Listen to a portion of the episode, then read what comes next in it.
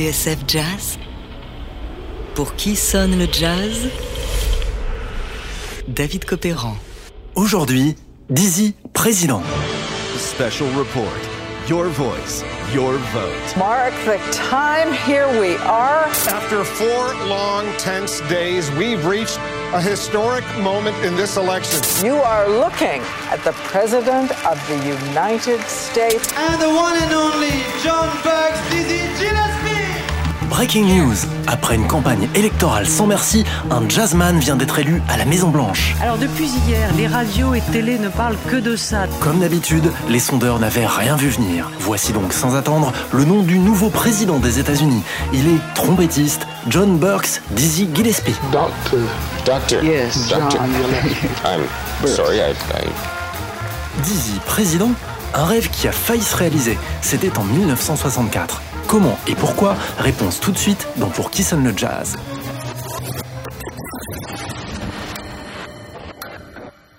Ladies and gentlemen, uh, the Dizzy Gillespie campaign for president needs a campaign song.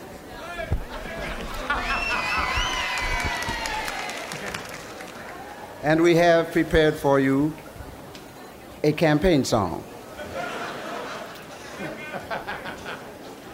It is entitled Vote Dizzy.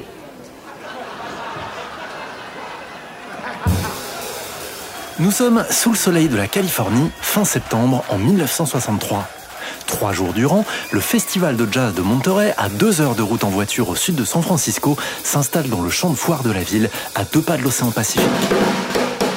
Ce jour-là, l'ambiance est à la détente et à la bonne humeur, mais pas que. Un stand du corps, le congrès pour l'égalité raciale, nous rappelle que l'époque est plus que jamais à la lutte pour les droits civiques. Cet été-là, Martin Luther King prononce son fameux discours.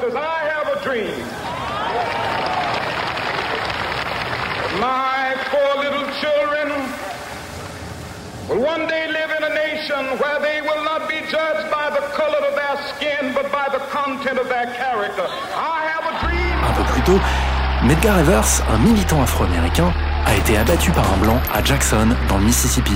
Et le 15 septembre 63, une semaine à peine avant le début du festival, le Ku Klux Klan fait exploser une église baptiste à Birmingham, dans l'Alabama, faisant quatre morts, quatre petites filles, toutes afro-américaines. Alors bien sûr, si l'ambiance est à la fête au festival de Monterey, l'heure est aussi au recueillement et à la lutte. Un certain nombre de groupes, dont le Modern Jazz Quartet, dédient leurs prestations à Martin Luther King et imposent une minute de silence en mémoire des petites victimes de Birmingham. Quant à Dizzy Gillespie, il passe une après-midi aux côtés des sympathisants du corps. Au menu, vente de disques au profit de l'organisation qui lutte, on le rappelle, pour l'égalité raciale. Un peu plus tard, Dizzy est surpris par les photographes du magazine Ebony, l'une des principales revues noires. Sur le cliché, on voit le trompettiste, coiffé d'une casquette et arborant ses éternelles lunettes rectangulaires, assis en tribune, au beau milieu de la foule. Devant lui, une pancarte a été installée. On peut y lire en gros caractères Dizzy for President. Sous la photo, la légende dit ceci. Gillespie, assis devant l'inscription Dizzy Président, sa candidature parodique était agrémentée d'affiches et de bannières. Candidature parodique, dit l'article. Et si elle n'était pas si parodique que ça?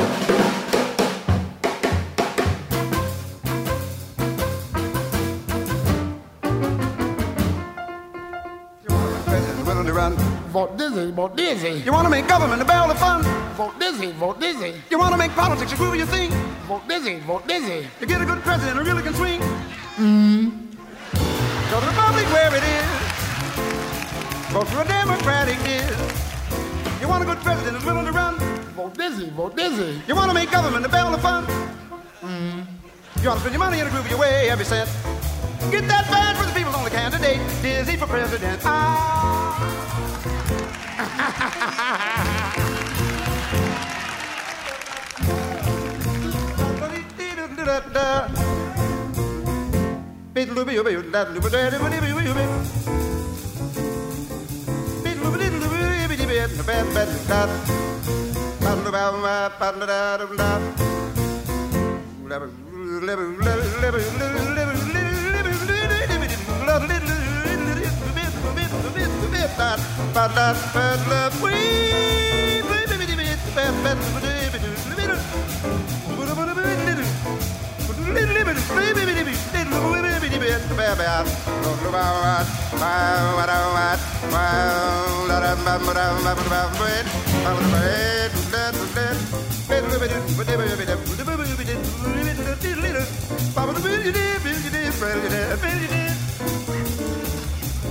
What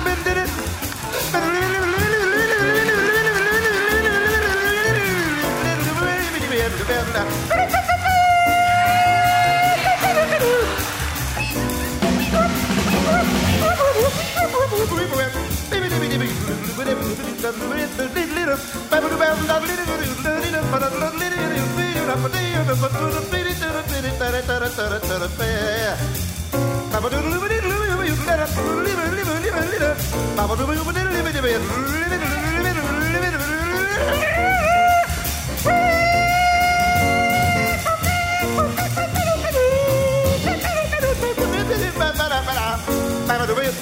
Bye.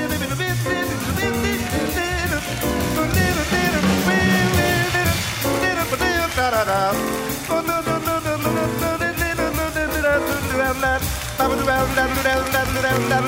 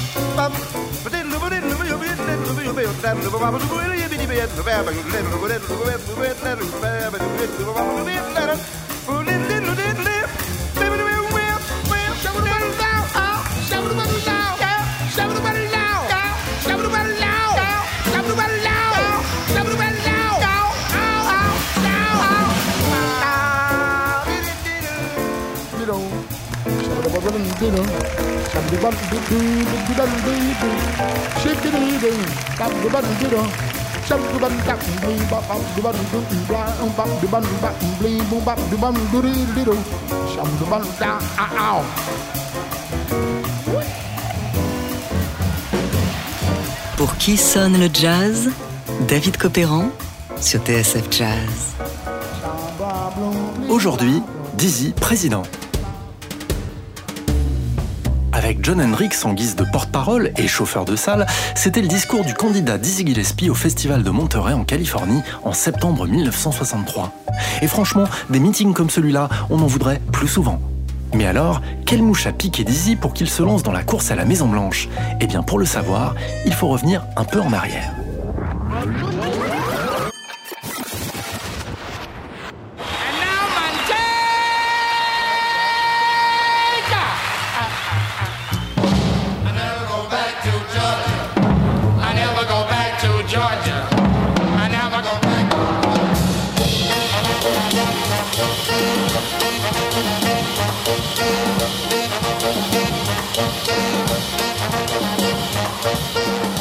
Swing et son charisme légendaire, Dizzy Gillespie est déjà une personnalité lorsqu'il s'embarque pour une tournée très spéciale en 1956. Cette tournée est organisée par le département d'État américain, l'équivalent de notre ministère des Affaires étrangères. Le but Faire entendre la voix de l'Amérique et de la démocratie partout où il y en a besoin. On appelle ça le soft power. Alors, l'oncle Sam envoie ses meilleurs orchestres de jazz se produire à travers le monde, et l'un de ses premiers ambassadeurs du jazz sera Dizzy Gillespie.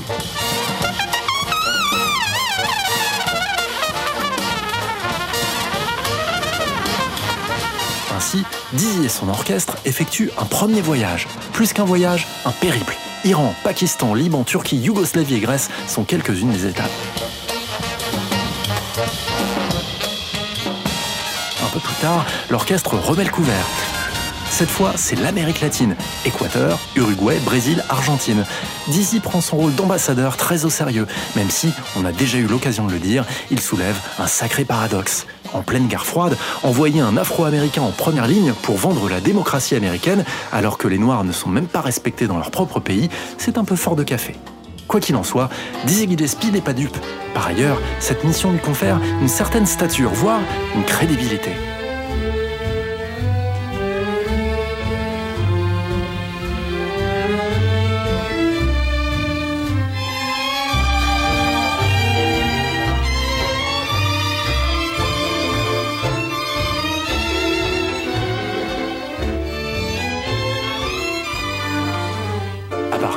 Cette histoire de candidature à la présidence est partie d'une boutade, une simple réflexion d'un de ses amis, le journaliste Ralph Gleason.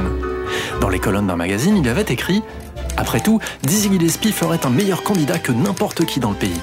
Contact. Le tourneur de Dizzy commence donc à fabriquer des badges Dizzy Président. Une blague, un gadget promotionnel, rien de plus. Or, c'est là que les choses vont s'emballer. Ces fameux badges, on commence à les voir un peu partout, dans les concerts, les festivals et même lors de la marche sur Washington, où Martin Luther King prononce son fameux discours à l'été 63.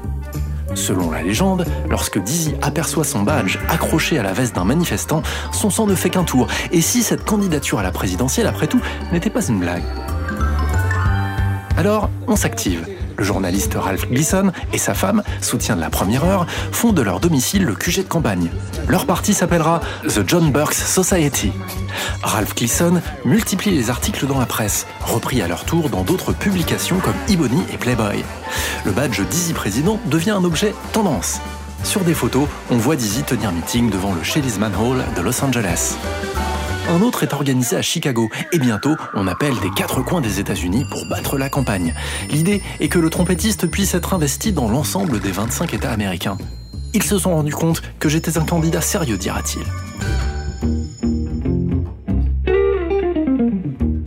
Même si Dizzy peut compter sur l'appui de grandes organisations afro-américaines, la réalité va bientôt le rattraper. Il n'a pas les reins assez solides pour prétendre à la victoire et ne pourra pas se présenter comme un candidat classique.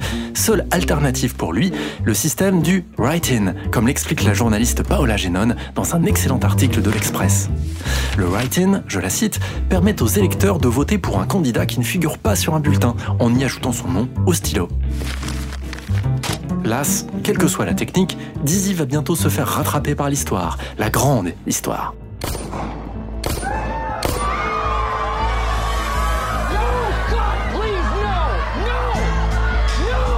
Le 22 novembre 1963, à Dallas, le président John Fitzgerald Kennedy est assassiné. Le vice-président Johnson est tout désigné pour la course à la Maison-Blanche. Elle l'opposera en 1964 au républicain Barry Goldwater, farouche opposant à l'égalité raciale. Pour Gillespie, la messe est dite. Plus tard, il dira avoir subi des pressions pour retirer sa candidature. Malgré tout, il continuera à exposer ses idées jusqu'au bout. Son programme Un toit, une santé gratuite pour tous ceux qui en ont besoin, l'égalité raciale, le retrait des troupes du Vietnam, la dissolution du FBI ou encore l'interdiction du Ku Klux Klan. La célèbre revue de jazz Downbeat ira jusqu'à placarder le candidat Dizzy en une. Mais trop tard, le numéro sortira le 5 novembre, au lendemain de l'élection qui portera Lyndon Johnson jusqu'au bureau ovale. Reste de cette campagne, beaucoup plus sérieuse qu'elle en avait l'air au final, des idées progressistes au diapason des revendications de l'époque, celles du peuple afro-américain. Reste également cette photo légendaire où Dizzy tout sourire pose avec un ballon à son effigie. Dizzy Gillespie qui finira par rentrer à la Maison Blanche beaucoup plus tard, mais en tant qu'invité cette fois, lors de galas organisés par la présidence. En 1978, Jimmy Carter poussera même la chansonnette avec lui, le temps d'une version de Soul Peanuts. Et oui, l'hymne de la campagne perdue 15 ans plus tôt. Soul Peanuts, Soul Peanuts. Soul Peanuts, Soul Peanuts. Reste enfin ce disque formidable, Dizzy for President, enregistré lors du fameux concert du Monterey Jazz Festival 63, dont je vous propose d'écouter tout de suite un dernier extrait. L'épisode de Dizzy Président a été évoqué dans de nombreux ouvrages, mais pour en savoir plus, je vous renvoie à l'excellent article de Paola Genon dans l'Express, à lire en ligne. Elle y avait notamment interrogé Kenny Barron, qui à l'époque était le pianiste de Dizzy. Voici Dizzy Atmosphere.